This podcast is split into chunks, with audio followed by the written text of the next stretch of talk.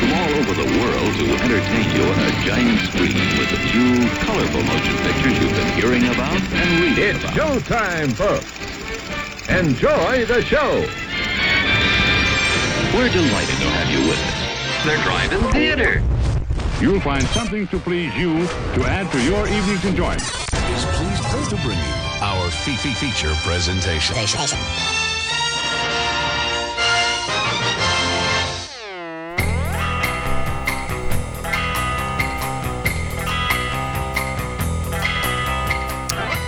What's up, boys and girls? You are tuned in to the Drive In Speaker Box. It is Monday night, April 25th, 2022. It is 8 o'clock Central Standard Time on this lovely Monday evening, and I'm your host, Bo, the boom operator. And I'm Slick Doggy the Grip. And we've got a show for you tonight. We're going to be talking about movies like we do. And if the title of the show hasn't uh, gotten you uh, at least a little bit clued in on what we're going to be talking about, we're going to be talking about the unbearable weight of massive talent, as well as the Northman, uh, or Northman, or n- nor- North Northman. How, how do you how do you say it? I don't know. I wish I would have looked up how to say it in some sort of Scandinavian. Northman. Yeah. Um, but anyway, uh, we're going to be talking about those sh- uh, later in the, in the program. Uh, shout outs to Tony over on YouTube. Howdy do to you as well. If you guys are listening to the audio version of this podcast, wherever you get your audio podcasts from, be it Spotify or Tuned In or Apple Podcast or Google Music, um, you can always tune in live uh, Monday nights, 8 o'clock Central Standard Time. You can check us out on our Facebook, our Twitch, or our YouTube channel, and uh, you can participate in the live chat. It's a lot of fun, and we love to have it. So uh, there you go. But let's do what we always do, and let's start with some news, shall we? There was some stuff that happened, some some announcements that that were were made. Uh, I don't know if you heard about this one, but you know, with the success of Sonic 2, Sega as as as like, well, we're not doing consoles anymore. Let's make movies, baby. And uh, there has been a green light for Vectorman the movie. Unfortunately, not, and not Boogerman either. Oh, but Booger Man wasn't a Sega uh, game. Now it was it was a cross-platform, wasn't it? It Yeah, was- you could play it on Super Nintendo, but I only ever found it for rent on Genesis, so that's normally where You know what I think would have made a pretty good like now now that I'm thinking about the success of Bad Guys in the theater this weekend, all the talking animals doing people things. Uh, did you ever play the Sega Genesis game James Pond? once. and it's a pretty good game. I think James Pond would be a pretty pretty good kids movie where it's like, you know, a CGI fish that's like He was a frog. Uh, He was a I thought he was a fish. Nah, James Pond was. No, he was a fish. I know he was a fish. I played this. I'm gonna I'm gonna use the computer in front of me. James Pond, underwater Oh, he is a agent. fish. He is a fish. What was the frog in a tuxedo video game that I'm thinking about? I thought that was just the WB frog. The hello, my baby. No. hello, my darling. Hello, my that guy. gal. Um, an earthworm Jim McLean says that, that that was a TV show. Well, n- also not Sega. Um, yes, it was. No, Earthworm Jim was It not. was another cross-platform. Yeah, but it's not produced by Sega. Sega Oh, okay. can't just make movies of things that aren't produced by Sega Studios. They could. I mean, they can, but yeah, you're right. They can't. They'd have to partner up with the with the, the indie company that made it. But uh, but James Pond, I believe, was Electronic Arts, but it was a Sega Genesis exclusive. Um, there wasn't a whole lot of like Sega properties. I mean, Golden Axe was Sega, and uh, Kid Chameleon was Sega, and Mar or Super uh, Sonic, Super Mario Sonic, whatever his name is. But the movie that that's got green light was none of these things that we've been talking about. unfortunately, it's Streets of Rage. That's even better, though. You're not wrong because There's a um, semblance of a story there, kind of. Because you two, uh, the, the the the you you people don't know Streets of Rage out there, but this game was uh, pretty awesome. Um, essentially, Final Fight, except for way more gender and ethnically diverse. And um, you know, Final Fight was just big white guy, other white guy, and karate white guy. Dude, but Final Fight was way better because it's SNK and SNK rules. Um, I mean, yes, but Streets of Rage had better music, and uh, the Streets of Rage, like, I mean, I, I have to play just like some of this the soundtrack because it is just it's just too good. Like, I mean, can you just imagine a movie that opens up to this? You're just like, this is the movie I want to see. And it was like, you know, the cop, you call like the cop, and it comes over and is all like, you know, shoots a bazooka in the air. And then you eat apples from the trash. I mean, how is that not awesome? I mean, Streets of Rage, clearly some of the best video game music of all time. Um, but they're making a movie. They're going to make a movie about it. And a lot of people are like, oh, that'd be dumb. But you go back and you look at movies that are kind of like Streets of Rage, and you've got like Streets of Fire, which early, I believe, Willem Dafoe's in that one. And then you got The Warriors. Like, what if we got a Warrior style Streets of Rage beat 'em up movie? That would be super cool. As Johnny Dalton says, out uh, columns the movie, Outrun, ToeJam and Earl. I would watch a ToeJam and Earl show. I really hope that all the all the bad guys in the Streets of Rage movie are identical and like they just change colors every now and then, and, and they just hire the same four or five actors to be the the bad guys or get like sets of twins to be all of the bad guys. It. Changes just the yellow pants, red pants, orange pants. Um, like Abobo in Double Dragon, but you know we've seen movies like Double Dragon that weren't so good, true. and uh, you know we've got you know you, you you just don't know what you're gonna get all the time. But I think uh, you know if if the same team that handled uh, Sonic is handling Streets of Rage, it could be good. Now, rumor has it, rumor has it that the uh, Derek Kolstad, who is known for writing uh, John Wick and Nobody, is set to uh, write part of the script. So um, that could prove pretty cool. Pretty cool. Um, so yeah. Oh, geez. All right. Redeemed.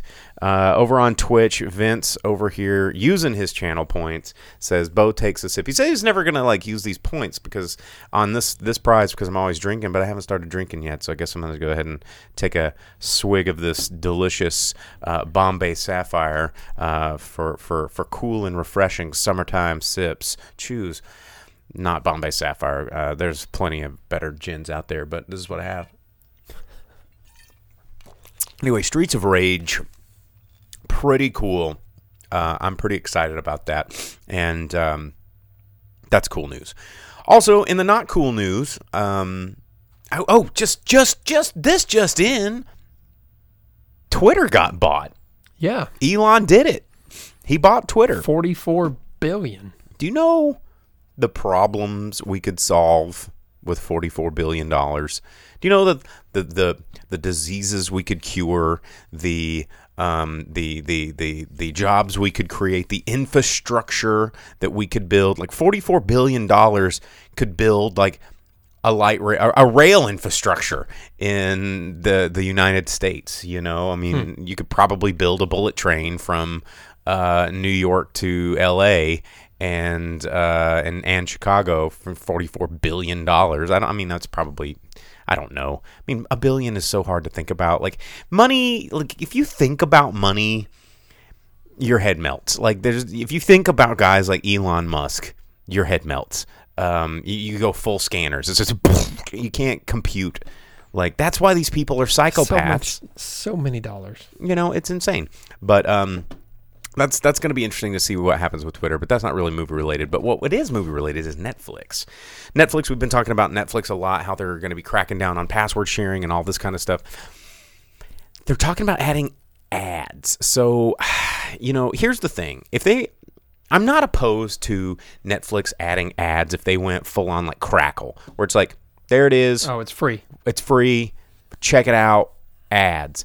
But if they're just like, we're going to give you $2 off a month if you put up with that, you eat a bag of dicks. Like, no way am I going to, you know, It's better di- than the Hulu model where you pay for ad free and you still get ads. it's I mean, guys, we are rewinding so far back in to cable. We're running head first back to cable, you know, and the only thing we gained from it is choice.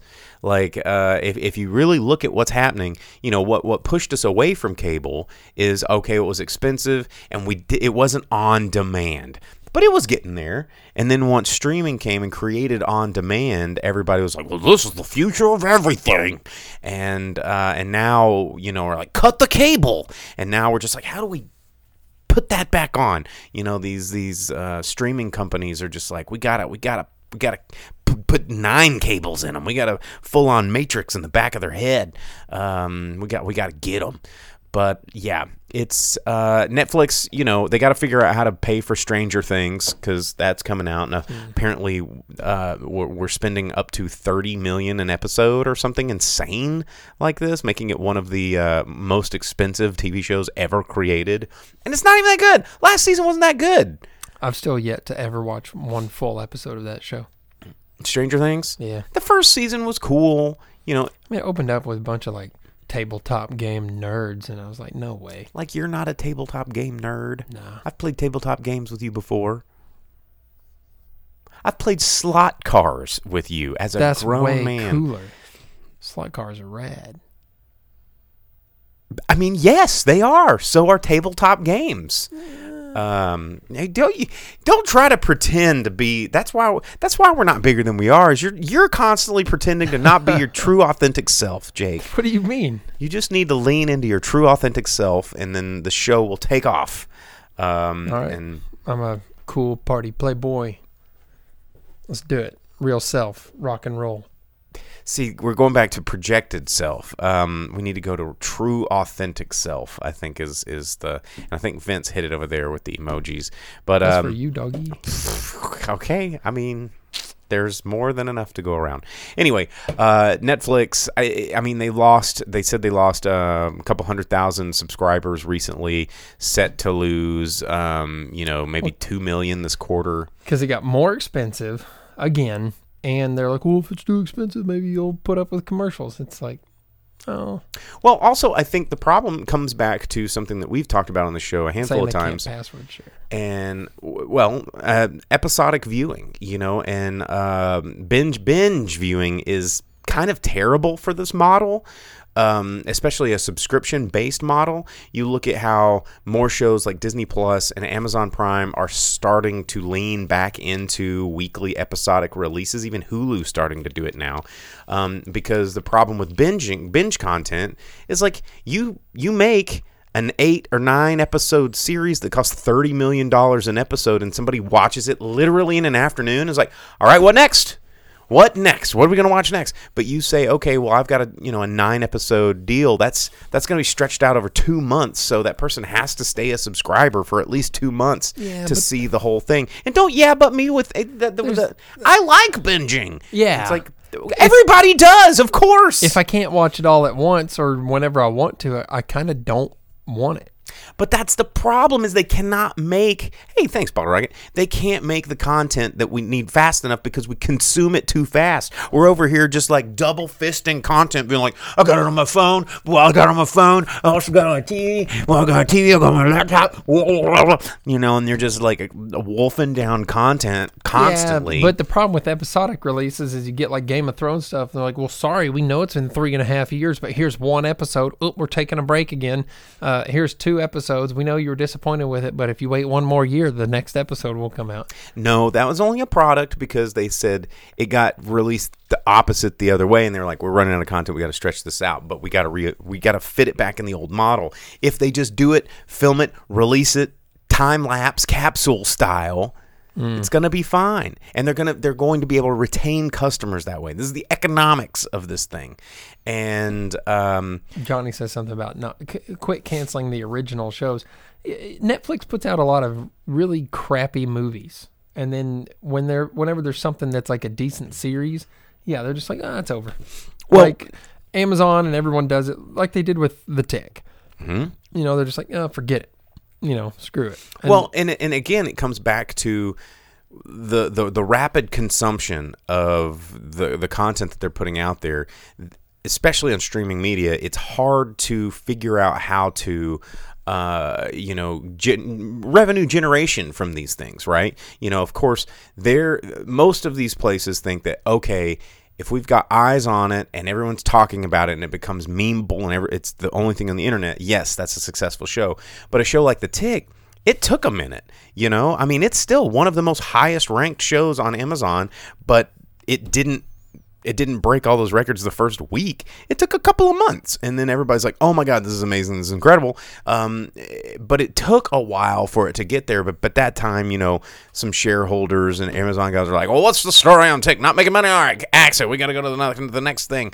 And I think with stretching things out and going back to episodic nature of these things, it gives these shows a little bit of time to breathe and figure out if we truly need to, you know, axe these things. Regardless, if we, of course, we like gorging it all at once. I mean, you know, that's that's it's we. I feel like we're all bulimic in, when it comes to TV. Like we're and we're just watching all these movies, and then we go, "Oh, I'm sick," and then we just puke it all up and go, "Oh, now I'm hungry again." And give me another Marvel, give me another Doctor Strange, and um, it's just not a good way to do it. Hmm. Yeah. Did you go to Steel Panther? Tony's asking. Yeah, I did. Yeah, not that long ago uh, on their uh, latest tour. It was a good time. Steel Panther's a uh, ridiculous, uh, very fun band to watch anytime. Um, I like 'em. Steel. Yeah, I mean, I like that you're wearing a Ma- Matrix style shirt of Steel Panther. That was like the. Yeah. that was the whole thing. Uh, Night Owl actually says I can't prioritize to commit to more than one episodic show a week, even though that's a that's a struggle. Unfortunately, we are all too busy. But you know, I hear this all the time. I hear this all the time, and I am the king of busy. But uh, but it's not. We're not because we somehow still manage to find time to binge nine hours of whatever, right? And you know, depends on the I'm show. well, it does. Some things you can have just in the background because you don't have to watch it. Uh, reality shows or or um, like home makeover shows. You really, you really only have to see like the ew.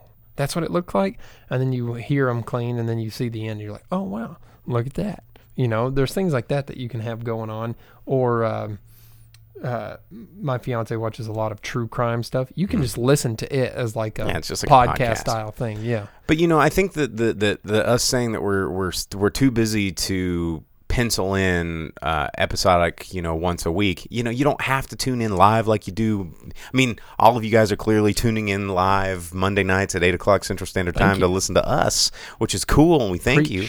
But you know, um, like you've got a whole week to watch this episode, and then the next one's going to come out, and it's like you know, it stretches that that period of interest. You know, you go back to shows like Lost, where Lost, we we can blame Lost for all of this stuff, really, and um, because it Friggin' Abrams. it was. I mean, it, it- freaking Abrams is the reason why we're sitting here talking about this phenomena. But you know, it was episodically released, but but but you know, it, it became so in viral, you know, and people were talking about it at work. Each episode, did you get caught up? Do you know what's going on? What do you think? Blah blah blah blah. You know, and with with binge culture, we we we feel like we have to hurry up and watch all of it, uh, and we can't really process it or digest it or talk about it or discuss it with our friends. Um, you know, and and and then we it just becomes so much more disposable that way. Um, and and and it and it, it really it kind of you know, uh, brings up a lot of other kind of ideas and sort of ideol- ideology about how we consume media.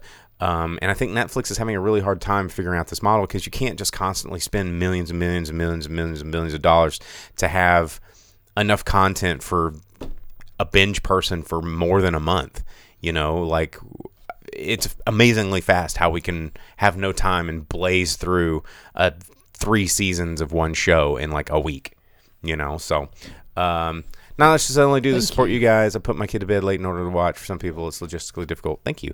Um, but yeah, you're right. It, it, it, it it's it is a challenge, but you got the whole week to do it, and and and I think that I think it's a better model. You know, I think it's a better model, not just because I think convenience is a something that we take for granted and we rely on too much to make excuses for other conveniences that we may or may not need. Like I think I think art and culture and um, cinema and music and all of these things that we kind of just take for granted in our lives as always being an omnipresent option for us to consume when we're bored. Um, you know, it used to be a special thing. Now it's just a time filler. And uh, I think that, that that's why we're getting less and less interesting uh, creative content, uh, which is a part of a big diatribe that I'm going to be having later in the show when we talk about the two films we're going to be talking about.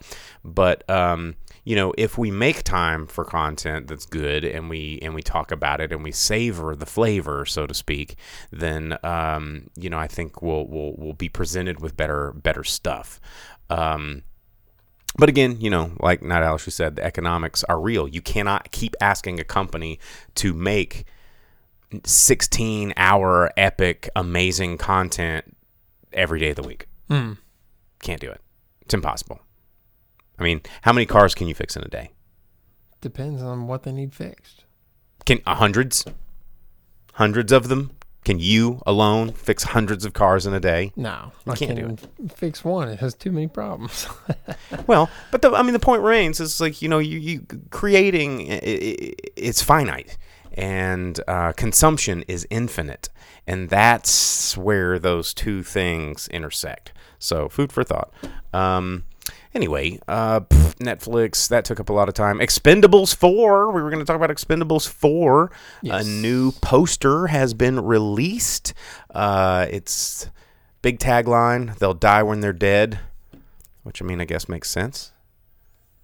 yeah, sure. Why? Why wouldn't it? Uh, it's got 50 Cent. It's got Jason Statham. It's got Megan Fox, Dolph Lundgren, Sylvester Stallone, Tony Jaa, Iko Uwais. It's got the whole the whole gang's getting back together. Randy Couture's there. Um, we're we're getting another one, and they're saying it's going to be the most explosive yet. Which, why wouldn't they say that? You know, they're like, we're making one that's probably going to be not as good as the last one. Check it out. How each of them have been so far. right. Um, Tony says, to be honest, waking up sleepy-headed to begin the week every Monday morning, stubborn and remembering that I get some Drive In Speaker Box fixed gets me through the one of the toughest days of the week. Heck yeah, man. We're happy to help you. Um, that's how we do Johnny, it. spoilers and ground effects will fix a lot of things. Have you never played Spoiler Need alert. for Speed? Um, let's see what else. Let's just go ahead and. S- I mean, we're running. I, I, I, there's not. A Yeah, I mean the majority of the news. news has just been occupied with Johnny Depp court case stuff. So pooping on beds, cutting off fingers. It's, uh, it's it's all a lot of domestic abuse in Hollywood right now. Which I read a really interesting article today uh, that was about sort of the concept of celebrity and um, what it means to be a celebrity. And this is this is a, you know a topic that I could almost dedicate a whole show to, and I'm not going to today because we've got a couple of movies to review. But um, maybe maybe one day I'll just come up over here and start talking to you guys about it. But you know, in the in the in the sort of golden age of Hollywood, even uh, pre-social media, I guess is what we can say. You know, with paparazzi and the idea of celebrity, it was like celebrities were kind of larger than life. We looked at them as fantasy characters that played fantasy characters that we worship, idolize, and we're like, oh my god, wouldn't we want to be that? That's so amazing.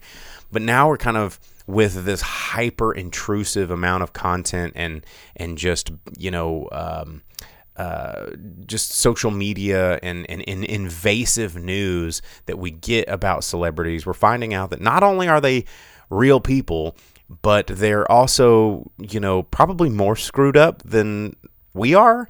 And because they've got different problems, because problems do scale. And, uh, you know, it's not quite as sexy and cool to be a celebrity anymore. And so you're like, ooh, well, you know, everybody used to think Johnny Depp was like the coolest guy ever, but now we're kind of looking at him and go like, what a little bitch, you know? And it's like not not cool. You know, he's not as cool as he used to be. He's letting this lady like shit, literally shit all over him. And you're like, how could Johnny Depp? We thought he was, we thought he was so just uh, amazing. Who would poop on Jack Sparrow? And would Jack Sparrow let someone poop on them? And uh, you know, it, it, it kind of begs the question of how we view celebrity, and are we going to be moving away from a period of putting these people on pedestals or just kind of pitying them? I don't know. It's it's an interesting concept, but you know. Uh, we can talk about it another time. Uh, Jake is obviously bored, and uh, I, I don't. I have nothing invested in it. I don't know. I, it's not really celebrity gossip and news. Isn't really my thing. Well, I mean, it's a big part of movies. Uh, now it used to not be. But yeah, I remember when we could talk about like the picture and cinematography and audio of movies and the behind the scenes, and it wasn't all just like, well, then Ezra Miller threw a chair at someone's head in Hawaii.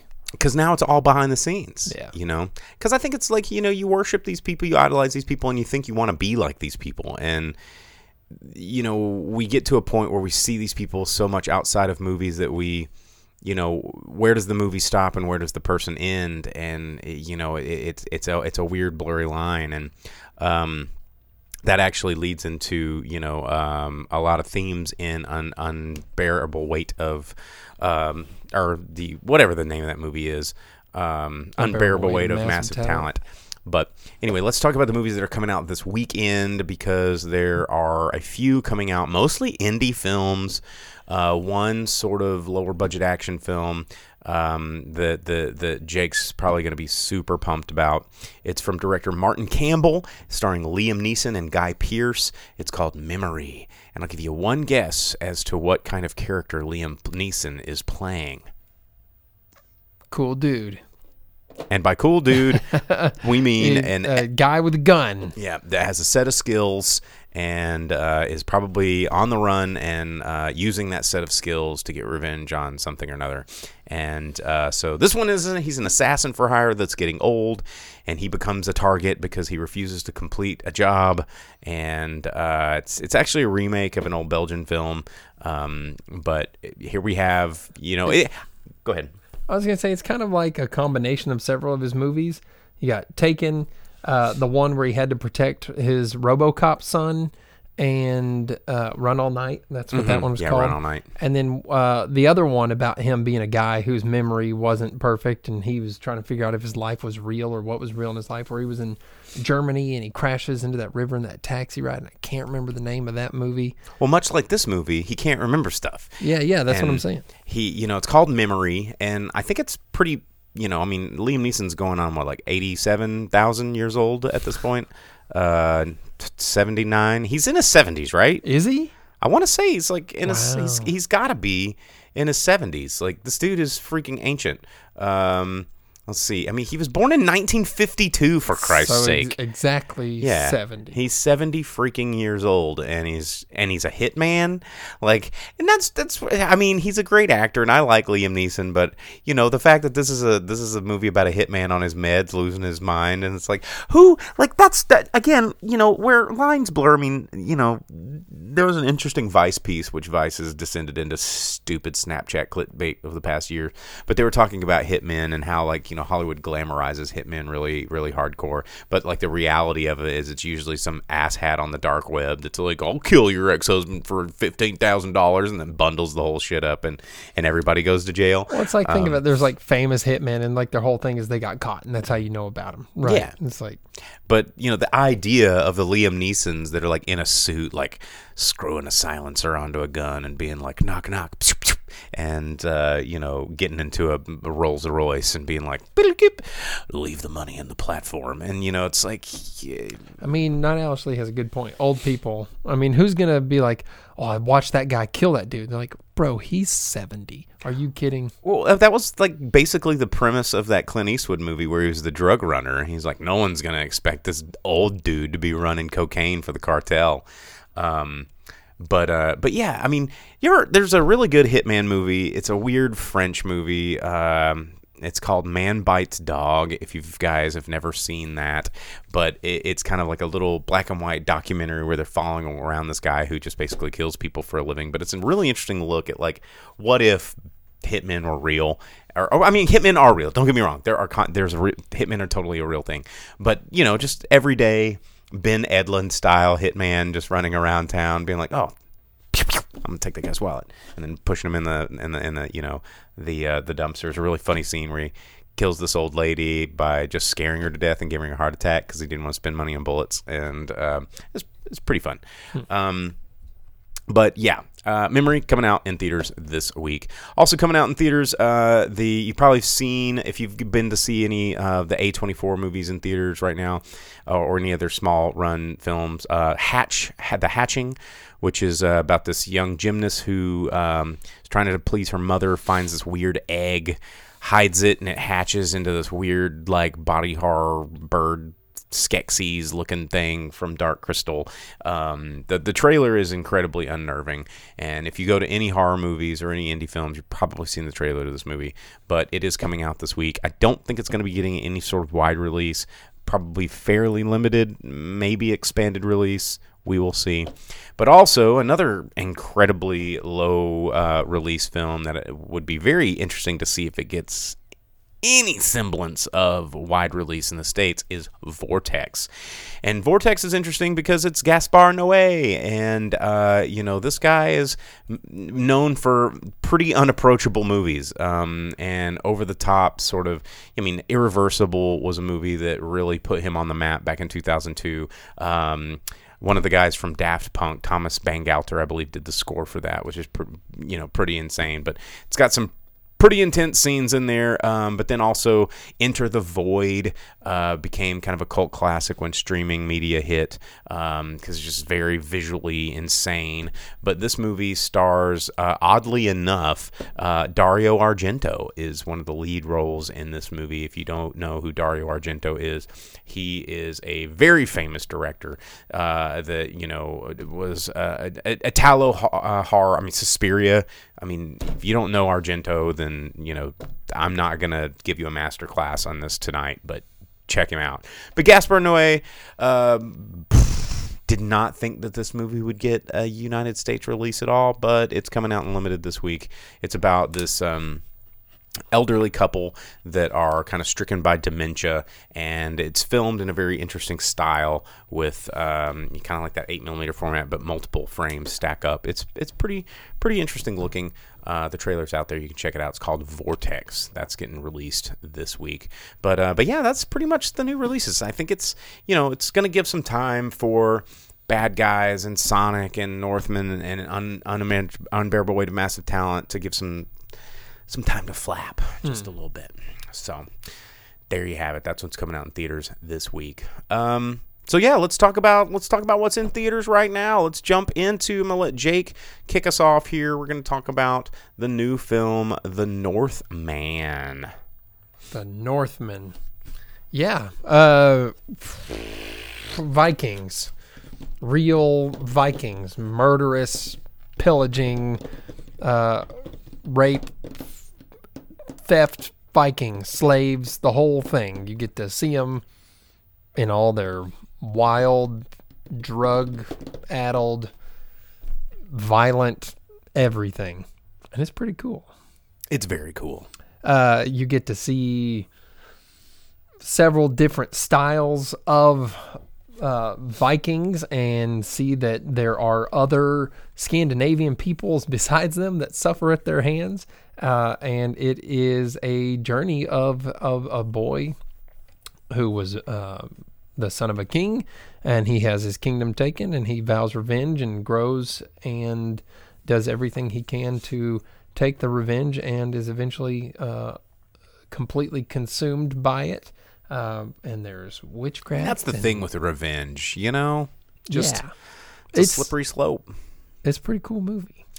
Uh, I mean, you know, this, this cast is pretty incredible. Uh, you know, a, of course, led by Alexander Skarsgård and uh, Anya Taylor Joy, who is always really interesting to watch and fun. Um, you know, Ethan Hawke lends some supporting role as the uh, the the, the, the dad that the, the that was murdered, and Nicole Kidman. Um, you know, she's in this movie as well, and Nicole Kidman is always disturbing on screen. Like I don't understand how she's famous. Like um and and I don't and, and that okay, uh, that came out wrong. I understand why she's famous. I don't understand why people like her and are not absolutely terrified of her all the time She's good at being creepy. she because she i think she just is evil i think that she's got like an altar in her house somewhere where she like pulls some sort of sconce or candelabra and like a, a wall that goes and makes that like like really like concretey noise you know and then it's she goes down and there's like bloodletting and like people going and she just like you know she's got a set of eyelids underneath her eyes that that blink the opposite way that ours do and you know she's from planet nibiru or something like nicole kidman makes me incredibly uncomfortable like and then especially because you go to you go to like amc theaters and she's like welcome to amc theaters where movies have feelings. And I'm like, bitch, you've never had a feeling in your life. Like all of your feelings are fake. Like, and she's like, and she's like, just heartbreak feels right in a place like this. And I'm like, okay, d- d- who picked Nicole Kidman to welcome me to the movies? Now I'm like uncomfortable and hate this. Um, like, ugh, she's so weird, and I don't like her. But it was exactly what we were talking about after the movie. Like my, my fiance and I were just like, "What's the deal with Nicole Kidman?" And she's like, well, "You would never wear a sparkly suit and high heels to the friggin' movies." And so No. like everything about it is so weird. Uh, but she does good being weird in this movie. She's yeah, great at being, you know, a creep. You know, even when she was in Batman Forever, I was just like, I don't like you. I don't like you, Doctor Chase Meridian. all Um, of the uh, all of the characters in this were really good. Um, Even well Bjork cast. shows up, and I'm like, heck yeah, yeah, and I didn't realize that was her until you pointed it out at, uh, How did after you, the movie. How did you not know it was Bjork when she was because like, you can't see need to face. go to the mountain top and go ta ta ta. You she know, didn't talk that's like that. She talked like a more normal person by playing a, a drug, a drugged out, um, she was a seer. She was like fake person in a vision of of gods or whatever. It made her more human normal. behavior. You Yeah. know, she was just oh. It made her more normal. When you Uh, look into the TV, it's like a little city. Uh, Johnny Dalton says, "Does she describe how a TV works?" Like Bjork is one of my favorite humans. like, Willy Wonka, like Uh, yeah. Bjork is so Bjork is not of this earth, much like Nicole Kidman, but like the friend, like like they're aliens from two different planets. But Bjork is the good species, you know, the one that like loves Earth and is like fascinated with humanity. And Nicole Kidman is like the one that just wants to, you know, mulch us into Soylent Green and then terraform our planet. You know, like that they're both aliens, but Bjork, oh, I love Bjork. Well, talking about aliens and stuff like that, though, this movie does a really good job of grounding everything in some sort of Scene historically from Conan the Barbarian. historically true, uh, trying to remain accurate to history, but bringing in weird little mystical and magical elements with visions of priestesses and witches and valkyries and while the- still being true to legend and myth. yeah, and that's gates the of cool. Valhalla and like this Yggdrasil style tree that's internal to the the the kings and visions and prophecies. So, but it, it grounds it all in reality, and it doesn't try to make it like there's some sort of overly magical things. Except when they happen on screen, and you're just like, well, that's kind of cool because it just fits seamless with real events in the movie and everything flows very well and it doesn't feel out of place because it's all just like you're living in some sort of Nordic Scandinavian folklore tale. mythological It- yeah Almost if someone was telling the story to you. And I think that that's what I really liked about it. And, you know, as soon as I and I and I had no idea. I actually had to go back and look at this to make sure I wasn't crazy, but from the very first scene to the very last scene, I was like, uh, my God, um, Robert Eggers just remade Conan the Barbarian, which is one of my favorite movies in the history of films. Like we're talking John Milius' masterpiece. Everyone's like, "Is that the one with, with, with Arnold Schwarzenegger?" It's probably stupid because it's got Schwarzenegger in it. That's what everybody thinks. It's one of the greatest movies who ever are made you hanging out with that thinks that like Conan's everybody, dumb? everybody I recommend Conan to, they're like, oh, Arnold Schwarzenegger. I'm like, go back and watch it. Basil Poledouris's score, which this movie you takes. tell me who they are and I will hang them from the tree of woe Uh, I mean, it is this movie. I like from the very like f- first scene where it comes from dark to light, and it goes. We're telling you a tale of a warrior king. there's no Mako in the beginning of this movie. It was a, I didn't I didn't even say it was Mako. I said there was a dude. There was a that's how the movie started. Was like there was a Northman king that was on a prowl of revenge and the Nordic Viking times, and you're just like. Dude, Nordic. this is this is the opening to Conan, and then you're like, okay, well maybe that was just a weird coincidence, and then like the scene where like his parents get the heads lopped off in the snow, and then he's like, oh my god, I can't believe I'm gonna get revenge on this dude. And the dude was Thulsa Doom, but it's also the, the the dude in the movie and the little kid. They're like, get the kid, and he manages to escape, but lands in a in a life of slavery. And then he's like, and then sh- he's like rowing a thing that's just like the wheel of pain, where he like looks up and his innocent eyes are no longer there, and he's just like, oh, it's just filled with revenge and hatred. And then he like learns to become a berserker, and you know, just like when Conan learns the the, the ways of the warrior. And So then, the berserker thing is sick. Dude, the berserker thing is thing. It's just like praying to Fenrir, who is one of the coolest of all like weird mythological gods, and they're just like, yeah, let's like get naked and kill everything. And you know, it's just the the the the, the, the coolest. And then there's there's scenes where he finds like the the the the night blade, which is just like the Atlantean sword, where he goes into that that that that crypt, and then there's the dead king holding the sword, and he like sp- he spookily takes it, and he thinks the king's gonna wake up and get it, but doesn't. He like goes Crom. But in this one, it's just like oh, like Odin, and then he takes the sword and has to you know defeat the things in his mind, and it's just like this movie is Conan the Barbarian, and I freaking love it. And uh, you know, and then I was like, okay. Am I crazy that I didn't just rewatch Conan the Barbarian? And everyone's like, "You're crazy." And then I, I I did some internet digging with a bunch of interviews with Robert Eggers, and he's just like, "Yeah, dude, Conan the Barbarian is one of my favorite movies." And I put a whole lot of references to this movie, and I had to not try and keep watching this movie, so I didn't just completely remake this movie. And I'm like, okay, I'm not crazy. Eggers has as big of a heart on for Conan as I do, and I'm super. Don't make that face. It is This is how totally cool to have a heart on for Conan the original. Like it's this movie is going to fail at the box office. Like this is movie is not for everybody. Um, this movie at night owl she says conan the barbarian is probably top three of my movies uh thank go see this northman you're gonna you're gonna really Oh, like but it it's so good, and it's it's paced very well, and it has tons of like super cool characters. it is and slow as hell so if you're expecting an action epic paced really well, and it is paced very and it splits it into chapters, so you know that things are going to change. And there's there's fun.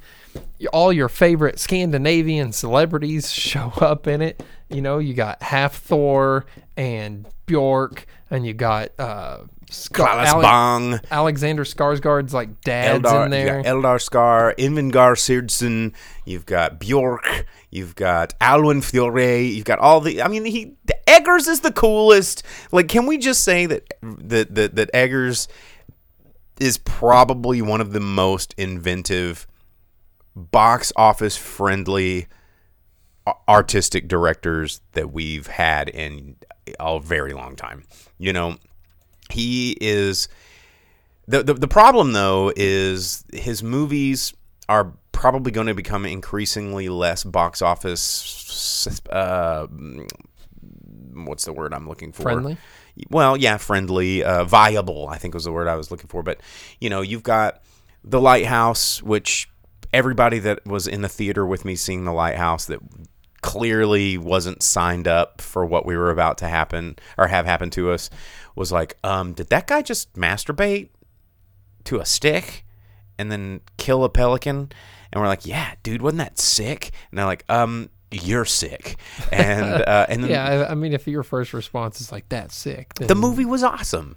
And the witch was awesome. And you know uh, I, I feel like we're going to be seeing a whole lot more amazing films from uh, from Eggers like his style of movie making is so I mean he he he it, it, it's crazy how attentive to detail he is for everything that he is making. Like it's so immersive. Like the lighthouse, you know, that maritime culture. You're just like the the the, the minute references of historically accurate and culturally accurate stuff that he puts into these. And the same with the witch. I remember reading an article where he was like really being anal retentive about these fence posts on the set of The Witch and how they were too close together. And he's like, well, if you go back into like the, the, the 1600s or whatever, he's like, this is how they made fences. Do it over. And uh, and he was like super up up their butts about it. And with the Northmen, there's so many small details. Like I, I remember, you know, seeing little details about like funeral rites and things where they were like plugging their noses. It's Viking stuff that Vikings do that you would not see if like, you know, Michael Bay was doing like, oh, we're to make Gladiator, but Vikings. And, uh, you know, it's just going to be Brad Pitt like putting his hand over wheat and like still being Brad Pitt. But this was not that. This was Viking shit. Yeah, and it was everything. None of the kills are clean, which is cool because it's like everything is super brutal. Uh, nothing is like smooth and perfect. Everything's like disturbing and not okay. Uh, it's fun. And as Night Owl she said, that stuff's appreciated. If you know about it, you appreciate the accuracy. And that's, I think that's what makes Eggers an unapproachable director for a lot of just popcorn moviegoers because that stuff is lost. You know, there is a lot of detail put into those things to make it immersive for people that appreciate that accuracy. But other people are like, I'm pretty sure Thor is a Viking god, and I don't see any fat dudes playing PlayStation and hanging out eating tacos with Hulk. And that's what I was thinking about when I came into this. I thought it was going to be Northman just riding with Odin, shooting bolts with Thor, just getting rad on it, dude. And this is a movie where a guy's covered in feces for half the movie, dude, cuts his hair, like does drugs a lot, and I mean, there it's gross. He tie he turn cu- cuts a two dudes up and shapes them into a horse somehow. Why is everybody cutting off horse heads? That's weird, dude. And uh, it's like, don't you give a shit about Vikings? The answer is no. And um, it's what makes this movie really good. So, The Northman's awesome. It was pretty good. It's pretty awesome. I would watch this movie again. And um, you know, the last one of the things I want to say about the, this movie that, that makes it really, I mean, the performances were great. You know, Alexander Skarsgård just completely carried this movie. Plus, that Um, dude got beefed out. he got so beefed out, and like he's he's twice the size he was in Tarzan. he's so cool. And And um, just runs around naked, murdering everything. With gusto. Mm-hmm. But the, the the other interesting thing that I liked about this, in a way that kind of reminded me of um, movies like Adventures of Baron Munchausen and sort of that inventive style of Terry Gilliam, in a way where the storytelling bleeds into the reality of this Oh, world, what you're saying. and you know their belief in the mythos makes things manifest in the real world. So as a viewer you're not sure what is magic and what is reality and what is them projecting. And and and, and it, it kind of opens up the, the world of like how religions work and how they were made and how these people back then believed in that kind of stuff and how these mythologies perpetuated themselves. And you know like the uh, something as simple as you know she was a forest witch or whatever but she just knew what mushrooms would get you totally fucked up right? And and but that was magic you know? And they're like oh the spirits are coming in. And like these are the sort of tales that could be told third and fourth hand that would make people believe in the supernatural. The the weird part though was the the, the sword that wouldn't open unless it was nighttime. And you know you're like is this is this something that they're manifesting in their head so hard that they're just afraid to open it so it can't open or actually couldn't open and Yeah, but there's the other things where like where he meets the witches and prophecies come true and Yeah. ravens are actually like helping him out. Yeah, doing- because like- Odin was a representation, like one of the main representations on Earth was uh, of of Odin is the Raven, and but but but that's why this movie's so good. Yeah. is it takes those things and blends them into fantasy reality uh, to where you can put yourself in the perspective of the main characters, and that's something that Eggers does really really really well. Is giving you the same perspective that the person in the film is doing. Like you are a participant observer, not just an observer. And um, I think that gets lost on a lot of people, but uh, it makes for a really, really, really good movie. So, um, The Northman in theaters right now. You can check it out. I highly recommend that you do because it's not making a lot of money. And uh, going into something I'm going to talk about here in just a second after I talk about the next movie that I'm going to talk about, which is, of course, The Unbearable Weight of Massive Talent. Um, another movie that um, has no business existing, but is, but unfortunately, due to box office things, is a bad news bears scenario for comedies and indie comedies. This movie has been hyped up a lot and it did not deliver at the box office this week, despite being freaking amazing. Let me start by saying that I've had not had as much fun watching a comedy in theaters in probably a recent memory, years, as I had watching this movie. Because I don't normally like situational comedies in on the big screen. You know, not my favorite genre. Most of it tends to be very repetitious, very tropey, very of the moment, like Family Guy style humor. If like you didn't tune into Twitter that week, you wouldn't get it. Um, but uh, Vince says, "Oh, I didn't even know it was a comedy." No, this is a full throttle comedy and not quite not quite up its own ass comedy like being John Malkovich, which is again a very similar in tone where it's breaking the fourth wall and letting a, an actor play himself, or something like say Steve Coogan's The Trip, which is a dark comedy, but still in the comedy element where a, a real life actor is playing a hyper stylized version of themselves. But um, which also, if you've never seen Steve Coogan's The Trip or all the subsequent sequels, I highly recommend them. They're exquisite. Um, but you know, Nick Cage is not the first actor to play himself in a movie. So let's just get that out of the way. Um, but And he's not really himself in this, right? He's, Of course, they- he he's never- not Nicolas Cage. He's Nick Cage. he's Nick Cage, and but he is the Nick Cage that was in Con Air and Raising Arizona, and you know, uh, He's not him, but he's him. but he's him. Yeah. And you know, this movie handles the concept of celebrity. It handles aging relevance. It handles uh, friendship. It handles trope. It handles what's marketable. It handles all of these things with such a hilarious like uh, just ease. It just goes through very difficult things that normally most movies get very, very wrong and does it in such a fun and engaging manner. I mean, you've got an incredible supporting cast, which is mainly just Pedro Pascal. This is a buddy buddy cop movie, right? don't let anybody think you uh, convince you that this is not a buddy cop formula.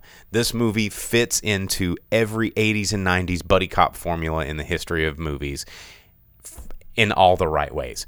And and Nicolas Cage, it's referential. You do not have to know a lot about Rick, Nicolas Cage. Like you could you could not know where all the memes come from. You could not know that this meme's from Vampire's Kiss. You could not know where the Golden Guns come from. You know, but still have an amazing time with this movie because everybody knows Nick Cage at this point, right? Nick Cage has become an institution.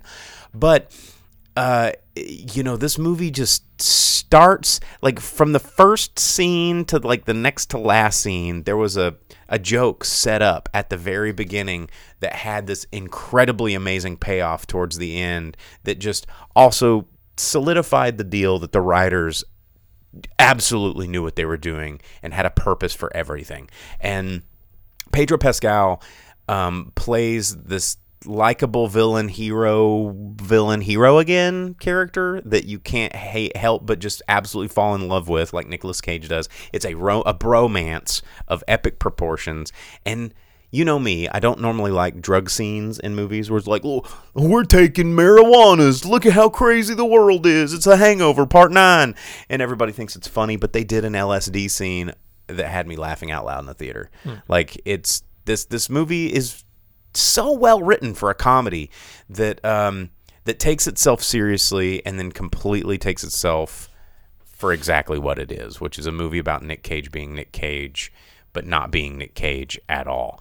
And, you know, it has so much heart in scenes where Nick Cage is dealing with um, the problems of his family, you know, the struggles of being a celebrity that, that makes a lot of movies. It probably doesn't have a good home life, has troubles dealing, you know, reaching his daughter and getting a divorce, you know, and all the stuff that we were talking about, like the Johnny Depp, like behind the scenes, like the, the, the tragic sadness of celebrity um, and, you know, r- how to maintain relevance.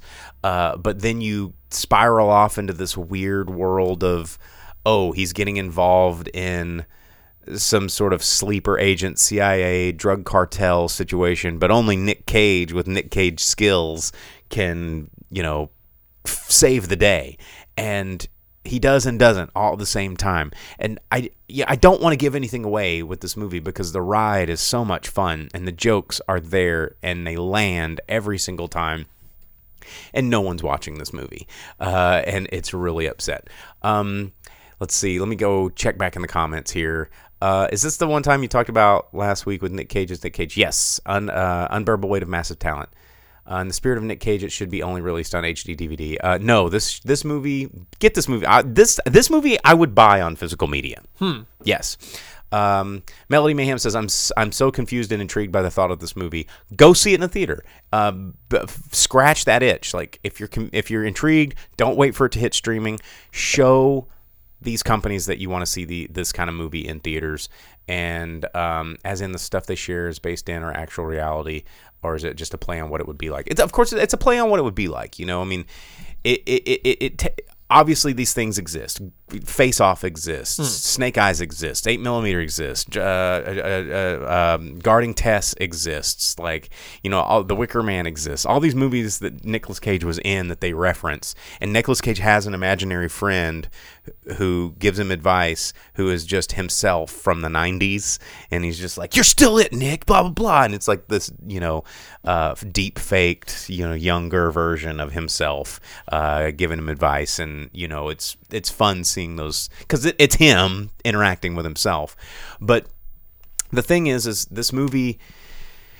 Before I'm going to stop reviewing the movie and talk to you about what I wanted to talk to you about with this movie is this movie's not making money, and this movie is people are already talking about this movie and the Northman as like the death of indie indie cinema at the theater, and this is is terrible because you know as uh, I believe Johnny Dalton in the comments he always asks, "Is it pants worthy? Is it worth going to see in the theater?" And you know, absolutely. And and and and any of these indie films that are taking a chance, you know, the the one for me one of the most frustrating things that I think that that both Jake and I have on the show is when we say, "Hey." guys, you're all upset that there's no original content movies and no foreign films and no indie films and no none of the stuff being played in the theater. And when it does, you don't go see it. You know? And then you go, I'm just going to wait for it to go to streaming. But when you wait for it to go to streaming, that's the grave. It's already too late. You know, and they've already sold it. It's already gone off to auction house, and it's just a corpse that they're like, eh, well, maybe we can squeeze it for a few more bucks. And when you go and see it in the theater, you know, when you go see, you know, whatever one of Jake's foreign films, and you you you, you go see this movie about Nick Cage, you're like, I didn't, I don't know. It sounds neat. I just, I just, I just don't know. Go check it out. And when you go check it out, regardless, I mean, chances are you're going to be amazed and you're going to have a great time. But what you're going to ultimately do is you're going to show these studios that these movies are worth investing in. The Northman cost 90 million dollars to make and it made 12 this weekend at the box office. That ain't good. And John, you're not just a bad person, but well, I'm using an example because you're in the chat. And uh, but but it is behavior going back to what we talked about at the very beginning about convenience, about like eh, I don't have time, and um, you know i i if we can make time for culture and if we can make time for good content and if we can if we can you know not just expect it to fit into our schedule, but fit it into our schedule, or, or expect it to fit us into. You know, hang on, let me like a flow chart. We can't expect the content to accommodate our schedule. We need to accommodate our schedule for the content. And when we start doing that again, that's when we start seeing the success of movies like this. And when we see the success of movies like this, we start seeing studios that will invest in movies like this. Because right now, they only want Dumbledores and Sonic the Hedgehogs and the bad guys and you know uh, more Batmans and all this kind of stuff. Um, you know when you you see you're not going to see another 90 million dollar Eggers movie in probably a decade. I promise because this movie. That's why we're not going to see another you know um, uh, Villeneuve um, Blade Runner. You know, they're like, oh, pff, nope, that made no money. Let's get out of here. Um, it didn't. It didn't do what it needed to do. So you know, when we vote with our dollar, we get more of the things that we pay for. Uh, so go out and vote vote for your dollar. Uh, Night Owl, she says, here's part of the deeper problem. I think movies of being social to a certain degree. If you're isolated, it's easier to consume media alone at home because so many people are isolated in real life. Um, you know, uh, movies are a social thing. You know, I Afterward, yeah. th- yeah you you consume them like i i mean we've talked about this several times like there is something to be said about seeing a movie in an audience full of people and you're quiet and then as soon as i mean what did we do when we walked out of the theater Talk about it. we sat in the lobby and we're like dude dude dude you know and you, if I go home and I watch a movie, I don't like call up my homies and go, dude, dude, dude. They're like, shut up. Like, I didn't watch this right now.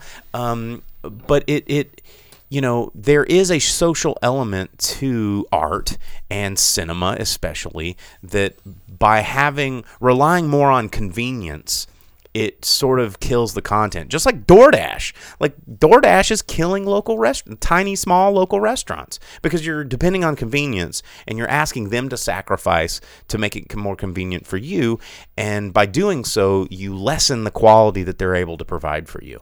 Um, and you know everyone's like, "Well, I mean, they charge more, right? And it's like, no, the convenience element makes the money, not the content creator. It's the distribution that, that is taking the money because you're paying for the convenience. Um, and that's a whole different platform. Um, anyway, while we're doing that, let's go over the box office. You Yeah. want to you want to do some box office? Do you want to do the box office? We can do it. Yeah. Go for it. All right. So, top 10 domestic. What made money this past week? Uh, coming in at number 10, we got Ambulance. Woo woo. Yeah, made $1.79 million, uh, bringing its total up to 19 uh, for a three week run. I didn't realize that movie had already been out three weeks. Three weeks. And you know what? I haven't seen it, but critics are saying it's probably one of the best Michael Bay films. Really? Yeah, but I mean, the bar is kind of low. I did see like a little Facebook reel about how he hired some super drone racer guy to get some super sick shots in the movie or whatever. Uh, so there might be some cool stuff there. Uh, number nine, Morbius, uh, still going uh, on there. Made 2.3 million uh, this last weekend, uh, bringing its total to 69 million domestic out of four weeks. Um, It just crawled over the 150 million mark, I think, Okay. uh, Yeah, worldwide. worldwide. So, mhm. Yeah, I mean, yeah. Uh, number eight, Father Stew, movie that I didn't know anything about until it started showing up in Facebook ads like two days before it was released. Uh, $3.3 million at the box office, uh, which brought it to 13.87 million after two weeks uh, of release there. Mark Wahlberg. Uh, hey, pray to Yeah. Jesus. Do do you guys Jesus? Yeah, and if not, he'll punch you. Uh, based on a true guy. Uh, number seven, Lost City. Uh, it made 4.3 million at the box office. Still going. How about that? 85 million is its five-week total. Ching. How about that? Not so bad for that movie. Uh, I imagine it has probably met its budget at least.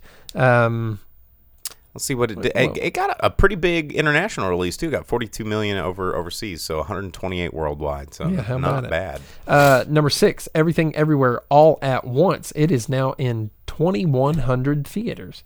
How about that? Go check it out. We Uh, reviewed it. Uh, what? Not last week, but the week before. Yes. So definitely recommend that movie. It made 5.4 million this past weekend, bringing its total up to just shy of 27 million, uh, with five weeks released. But not all five of those have been uh, anywhere near that 2100 theater total. I think there for a time it was like three, wasn't And it? Like yeah. in- yeah. The interesting thing about this movie is it hasn't gotten an international release yet. So Really? um, you Still. yeah, I I know. A24 is very domestic savvy. Like they're they're kind of a United States thing. They're very small.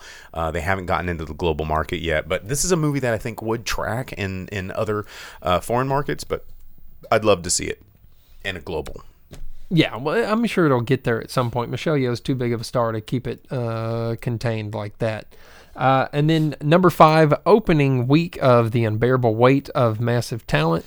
It brought in 7.1 million, uh, which is its full total uh, for the weekend there uh, as its first week opening. No I mean, Lionsgate taking pre-open. Lionsgate taking a big chance on this movie, and I mean, opening up at number five is a pretty bad opening if you really break it down. And as much as you said people should go watch it in theaters, you know this is going to be one of those streaming hits. Like people are going to watch it and they're like, "Oh man, why didn't I watch this before?"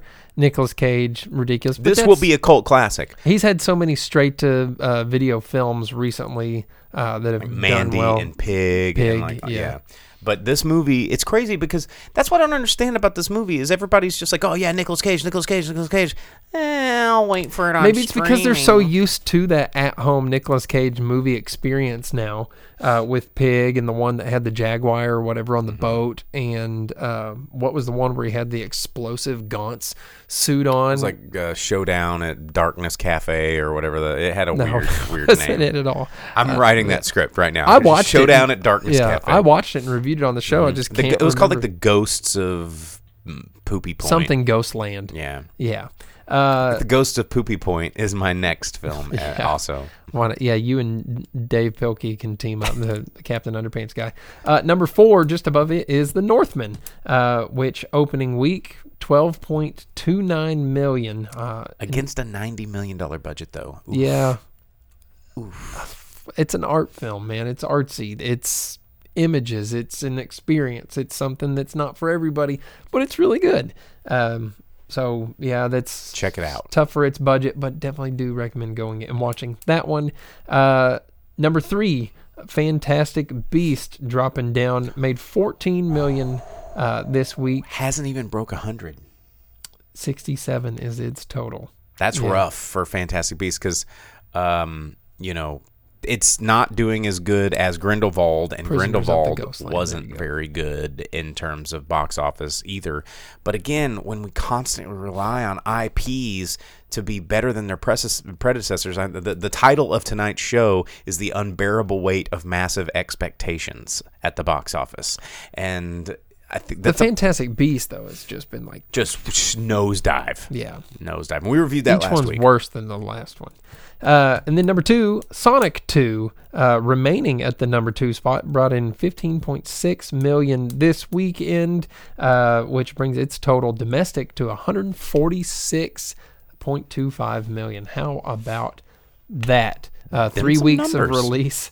I mean it's killing it. It's the, it's probably close to at least five of these movies put together. It's wild. Yeah. Uh, Wild. Sonic killing it, but Sonic actually a decent movie. It wasn't like bad. the first one. And we reviewed that uh, two weeks ago on the same show with Everything Everywhere All at Once. You can go watch the replay or download the podcast. Uh, and then number one, uh, continuing with fantastic animated Beast, The Bad Guys opened up at twenty three point nine five million. Animated movies for kids, First week of release.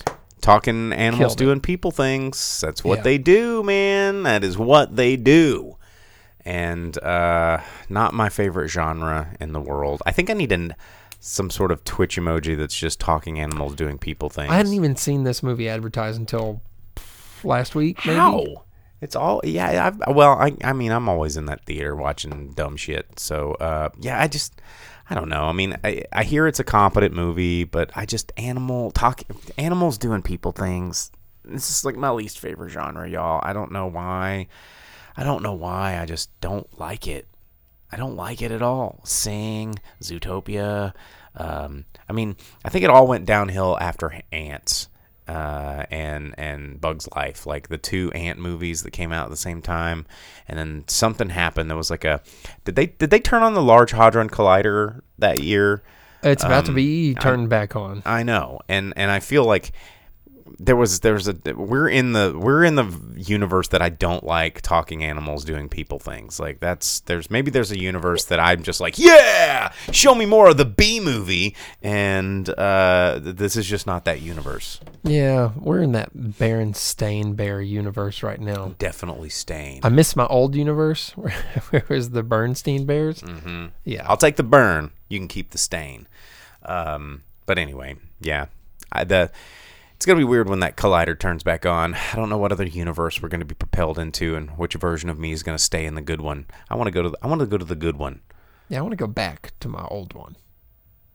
The stain, the burn. No, yeah, the Bernstein. Go back to the yeah. Bernstein. and Yeah. Keep the burn Berenstain, Anyway, um, that, well, that's what's playing at the theaters. That's what's going on. That's your box office roundup, and that is our show, ladies and gentlemen. Thanks for tuning in.